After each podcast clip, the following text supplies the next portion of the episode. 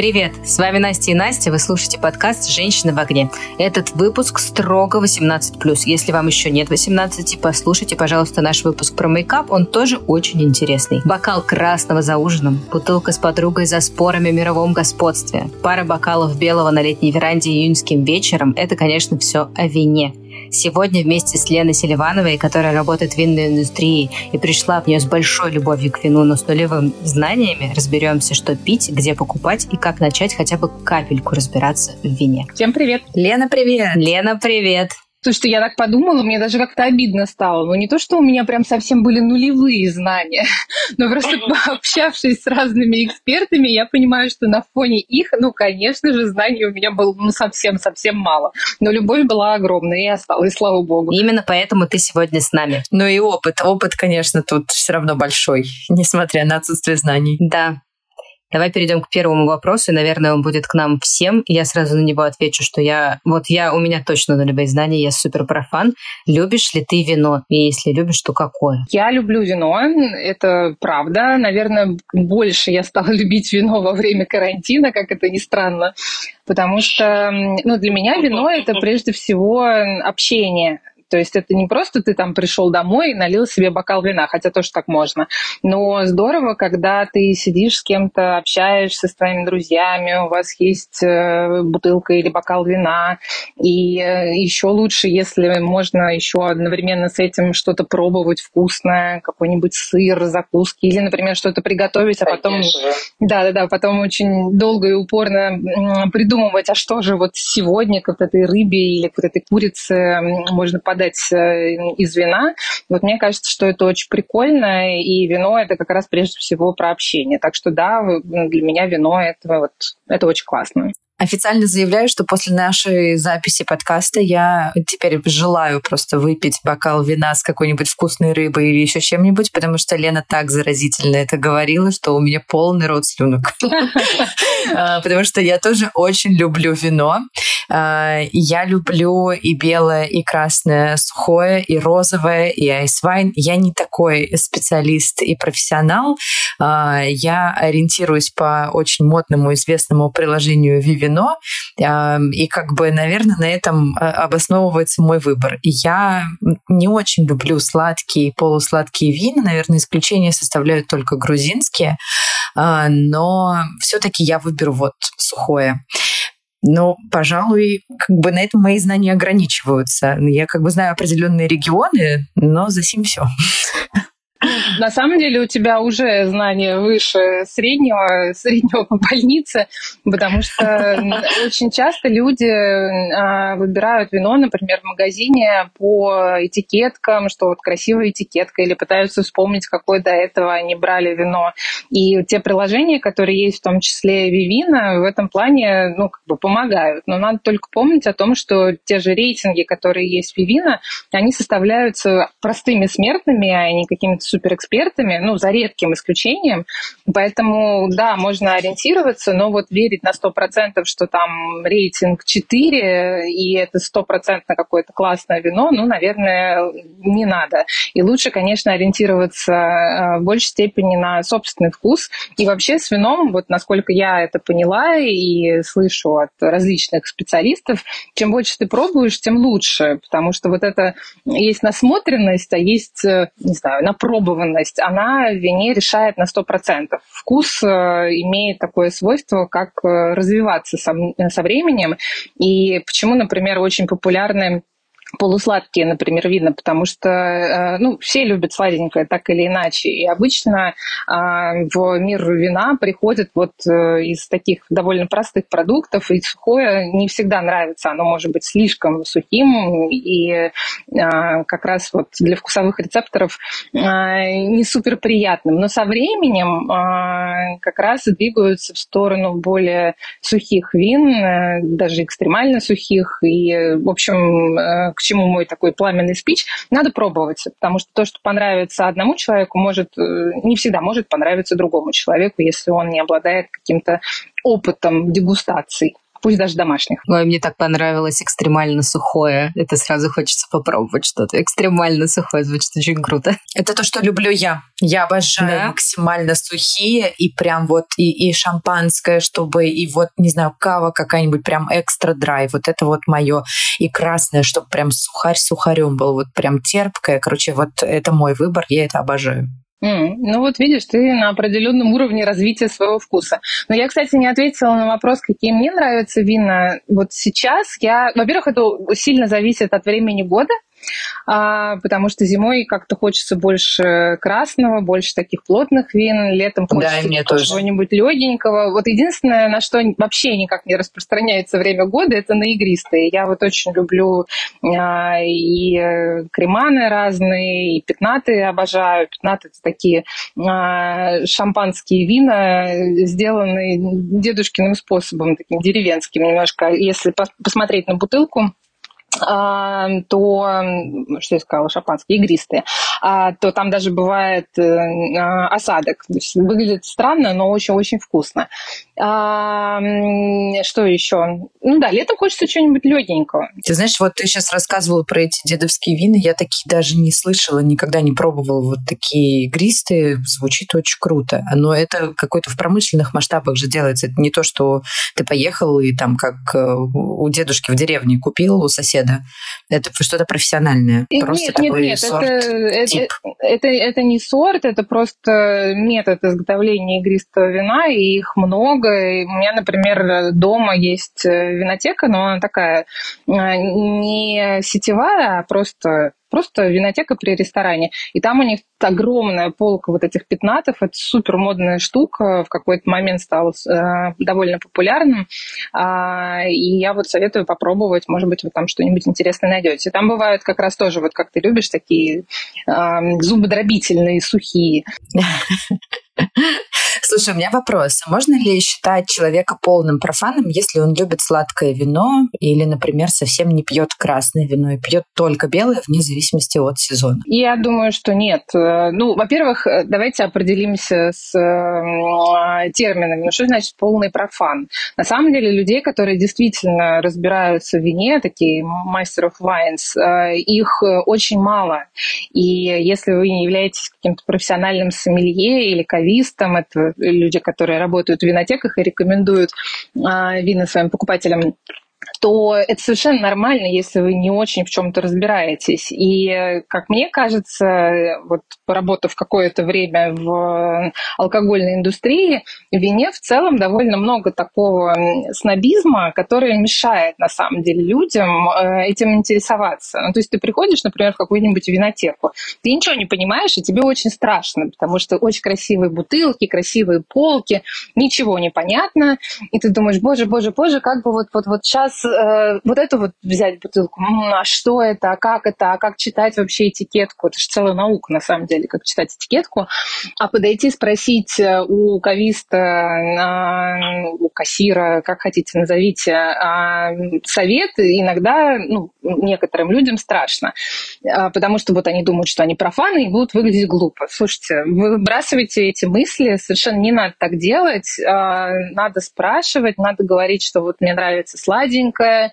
или мне не нравится, а, там, чтобы очень было тонинное вино. А вот я попробовала когда-нибудь розовое а, где-то там в гостях, и мне понравилось, а посоветуйте мне что-нибудь.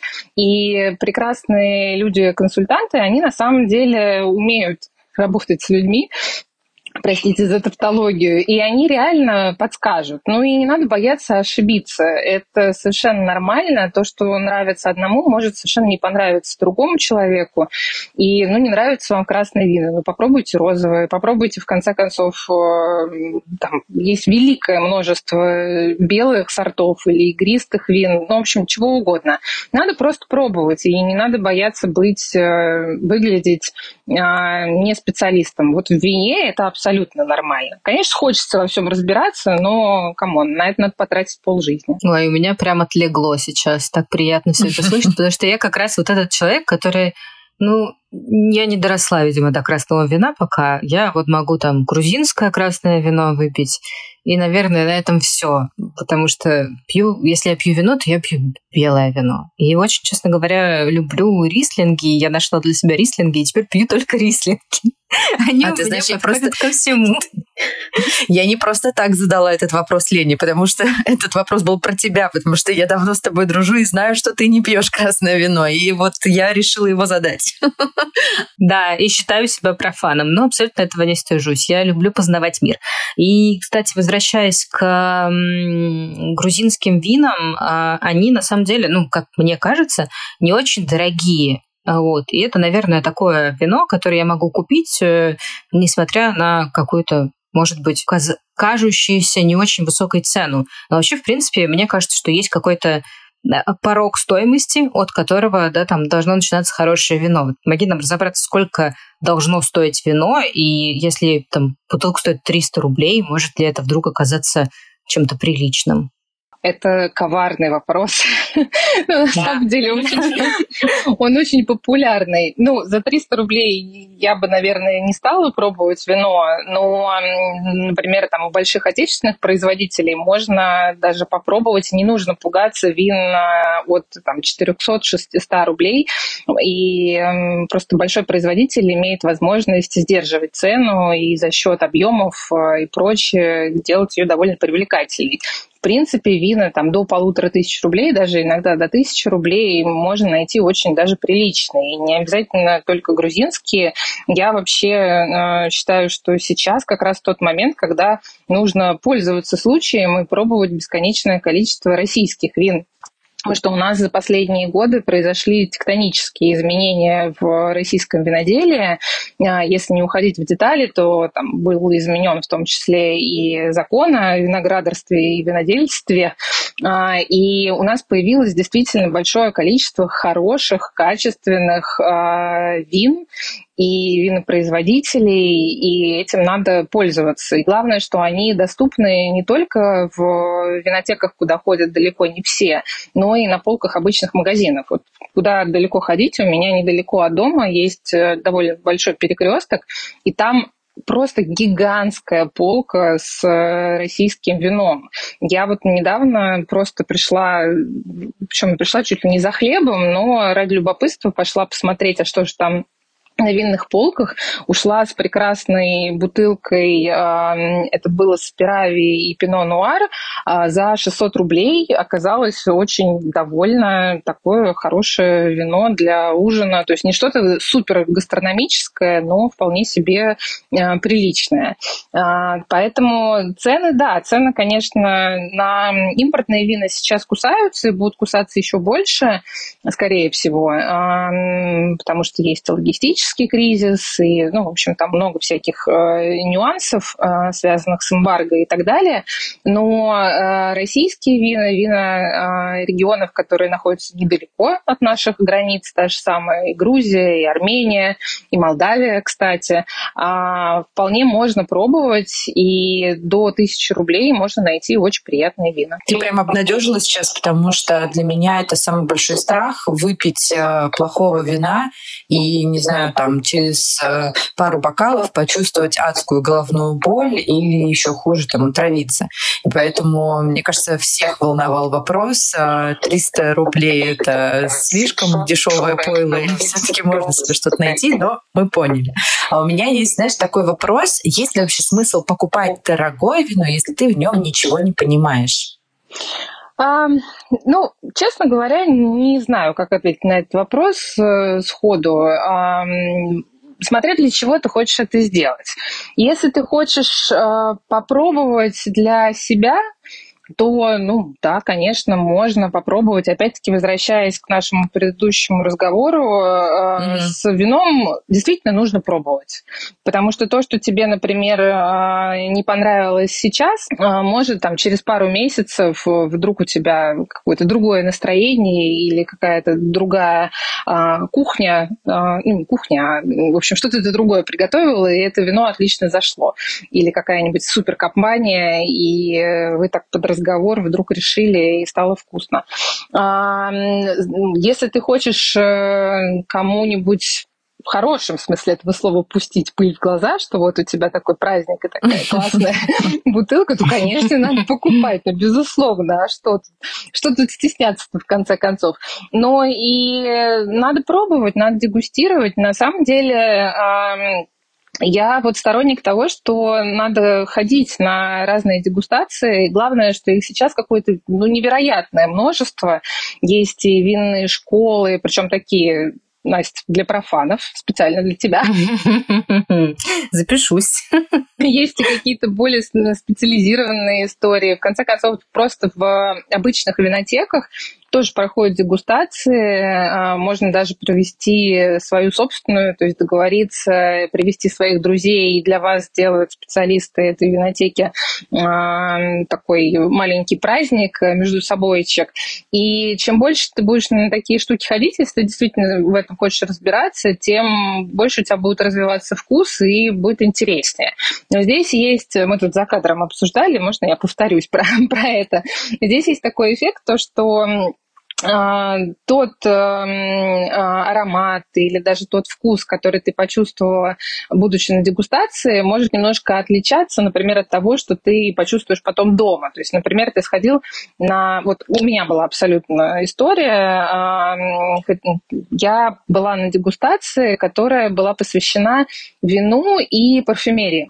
А, такая абсолютно девочкина тема на сто процентов. И эм, на, на этой дегустации мне понравилась одна бутылка вина, я тут же ее купила, притащила домой, радостно говорю мужу, попробуй, смотри, это просто космос-космос, тут э, такой сливочный вкус, ну, в общем, мне ужасно нравится.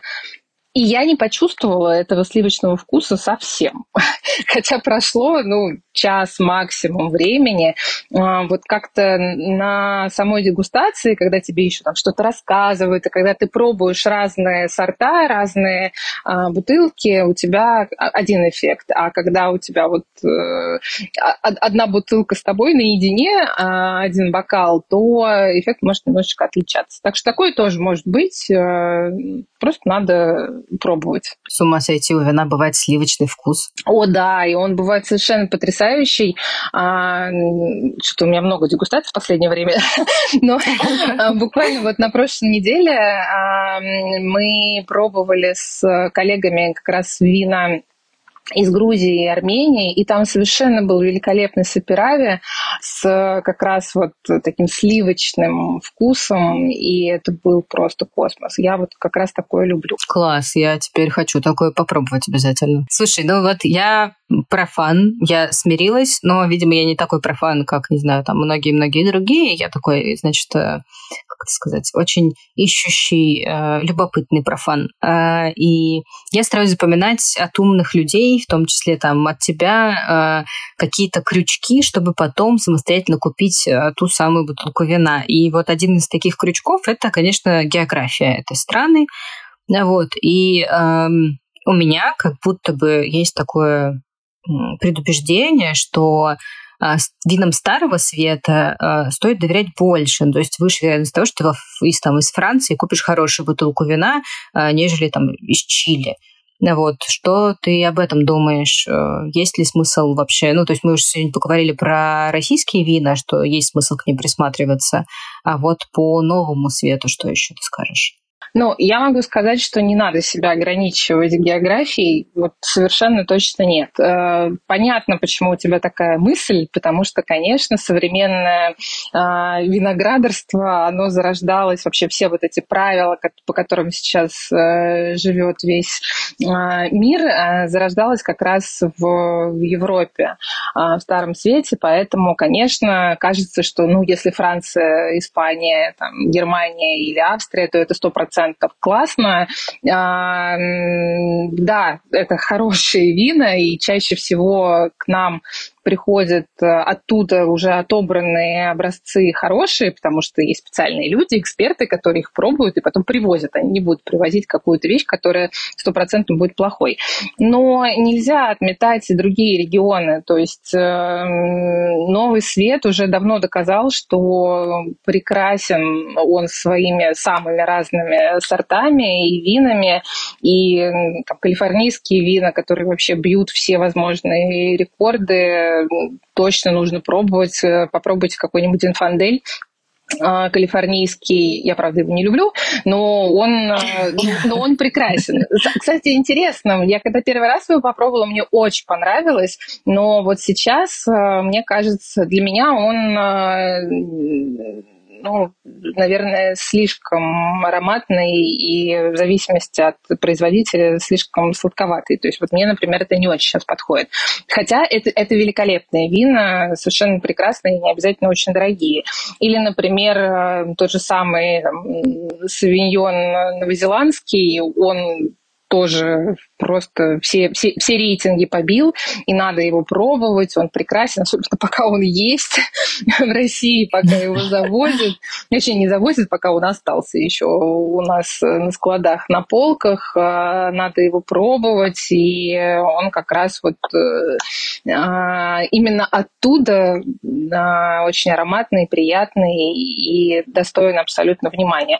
Я вообще за то, чтобы пробовать разные вина в разных регионах, есть какие-то сорта, которые, а, грубо говоря, а, традиционные для определенных местностей. Я сейчас не хочу называть какие-то страшные слова, типа автохтоны и так далее.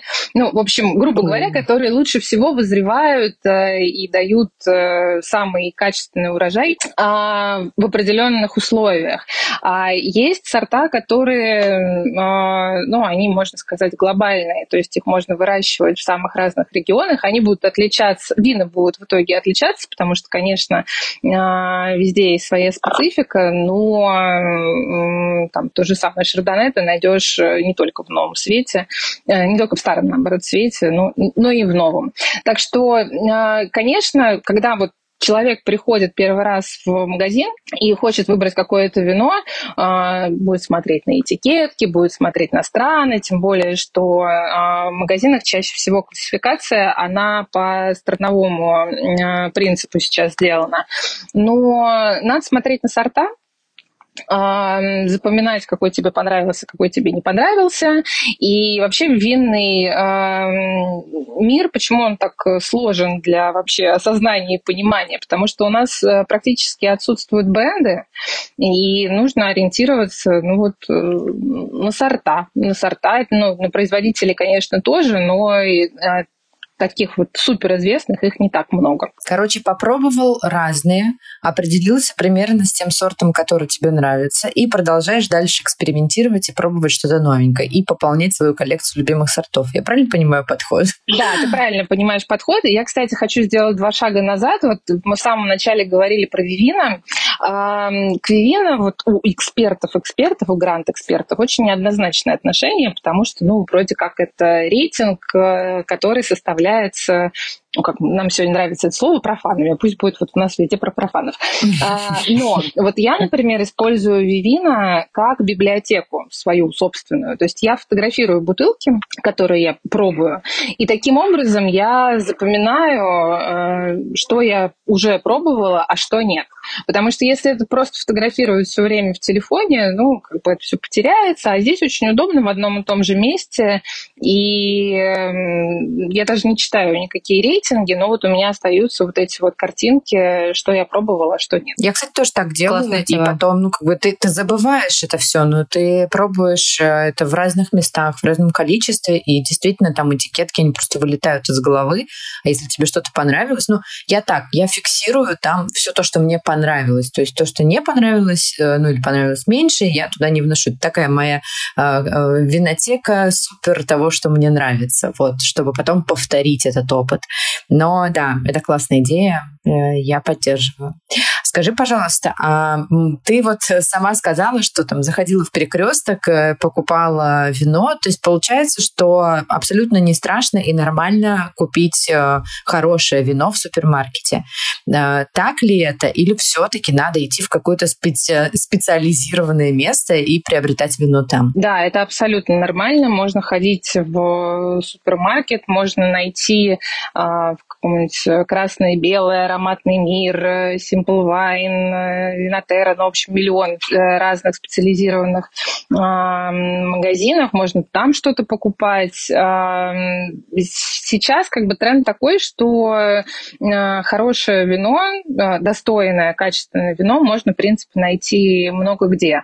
Нужно единственное делать эм, такую, а, ну, немножечко коррекцию, что, конечно, в специализированных магазинах есть вина и подороже, есть какие-то более редкие производители или э, даже сорта, а в супермаркете, э, в ритейле там, конечно, э, категорийные менеджеры, которые выбирают вина, они ориентируются непосредственно на своего покупателя, то есть они знают, кто к ним mm-hmm. приходит, какая у них аудитория, и от этого они, соответственно, соответственно, уже составляют свои э, карты, назовем это так, и, ну, в общем, ориентироваться надо на них. То есть я вот недавно, например, заходила в ароматный мир, и там тоже была огромная полка с российскими винами, но, конечно, они там были э, ну, совсем недорогими, мягко говоря, потому что там э, полка очень сильно отличалась от перекрестка. Я понимаю, что я сейчас говорю э, какие-то прописные истины, и все это основы трейд-маркетинга, но э, здесь нужно понимать, что, конечно, найти можно, но везде будут магазины ориентироваться на свою собственную аудиторию. Более того, есть сейчас миллион классных подборок. Я вот я готовилась к нашему обсуждению, я нашла два очень классных обзора, оба на Simple Wear News. А, это есть такой журнал, есть такой сайт и телеграм-канал, и там буквально было несколько подборок. Первое – это вина, доступные и интересные вина, которые можно найти в ритейле, до полутора тысяч рублей. И еще один а, тоже обзор, но уже про специализированные магазины, там вот до трех тысяч рублей тоже была подборка. И таких подборок очень много, их можно найти и в телеграм-каналах различных, и как бы по это ним круто. ориентироваться. Да, слушай, это прям круто. А, но, кстати, вот про выкладку товаров я прекрасно понимаю, о чем ты говоришь, даже не потому, что я маркетолог по образованию, а потому что я часто езжу во Владимирскую область, в деревню, и мы вино всегда возим из Москвы просто потому, что в местных пятерочках невозможно купить какое-то, не, не то, что там изысканное вино, а приличное. Ну, как, к сожалению, там именно вот те самые вина за 300 рублей, которые страшно пить. А, и поэтому, в общем, приходится брать а, ящики любимого вина и вести его с собой. Очень хочется верить в то, что у нас в регионах а, как-то будет развиваться это все, и аудитория будет готова к тому, чтобы приобретать более качественные, хорошие вины, и там тоже они появятся. Ну, здесь очень много факторов, на самом деле, и вот это развитие винной культуры, мы находимся сейчас, наверное, в самом-самом зачатке этого процесса. В, самом начале, да-да-да, в самом начале. А, я еще забыла сказать, что есть некоторые магазины, которые, ну вот, можно сказать, испокон веков эм, Э, специализируются э, на э, винах, ну, по крайней мере, там всегда очень хороший выбор. Те же самые метро, в Окей, в лентах, ну, то есть в гипермаркетах, там обычно очень много, хороший выбор вин. И более того, сейчас крупные ритейлеры, они, как один из трендов, они сами являются импортерами вин. И что-то, что вы найдете, например, в метро, вы можете найти больше нигде. А так же, как и в специализированных специализированных магазинах, винотеках там тоже такая же история есть. Поэтому, если действительно этим увлекаться и э, пробовать разное, мне кажется, я миллиард раз уже это сегодня сказала, но, в общем, это, это, это мое пищевое сообщение. Зато мы запомним. Да, да, да. Если, если действительно этим увлекаться, то интересно просто смотреть, какой ассортимент есть э, в одном магазине, например, в метро, и какой есть в другом, например, в перекрестке, и сравнивать. В общем, это не алкоголизм, а просто моя дегустация, и я пробую что-то новое. ищу, ищу свое вино. Слушай, ну про алкоголизм это, конечно, конечно, все история про осознанное и ответственное потребление, поэтому я не думаю, что нам имеет смысл сейчас уходить в эти дебри. Конечно, опять-таки, возвращаясь к самому началу, о том, что вино – это все-таки про общение и про гастрономию, ну, э, э, это не про напиться и забыться. Для этого есть другие алкогольные виды алкоголя. Это факт. Слушай, ну, мне кажется, что мы уже, в принципе, разобрали практически полностью вопрос, как э, научиться выбирать вино самостоятельно, и рейтинги можно смотреть, и приложения есть с подсказками, да, от а, таких же любителей, и вообще кучу-кучу всякого контента. Я тут вспомнила одну штуку, не бросайте в меня сразу камни. А, когда-то давно, когда денег на хорошую бутылку вина у меня еще не было, я точно знала, что нужно, ну, во-первых, надо брать итальянское и французское вино, как я уже призналась, а еще что нужно брать а, бутылку обязательно с пробкой, а, не откручивающейся, а вот настоящей винной пробкой. Вот такую. Да, Это, кстати, расхожий миф. Это неправда. Да, теперь, теперь я знаю. И, в общем, если вдруг вы находитесь на уровне винного развития, как я, э, в общем, откручивающаяся пробка – это вообще норм. Мне кажется, что это какой-то Э, след эмансипации отставила на винной индустрии, чтобы было проще открыть.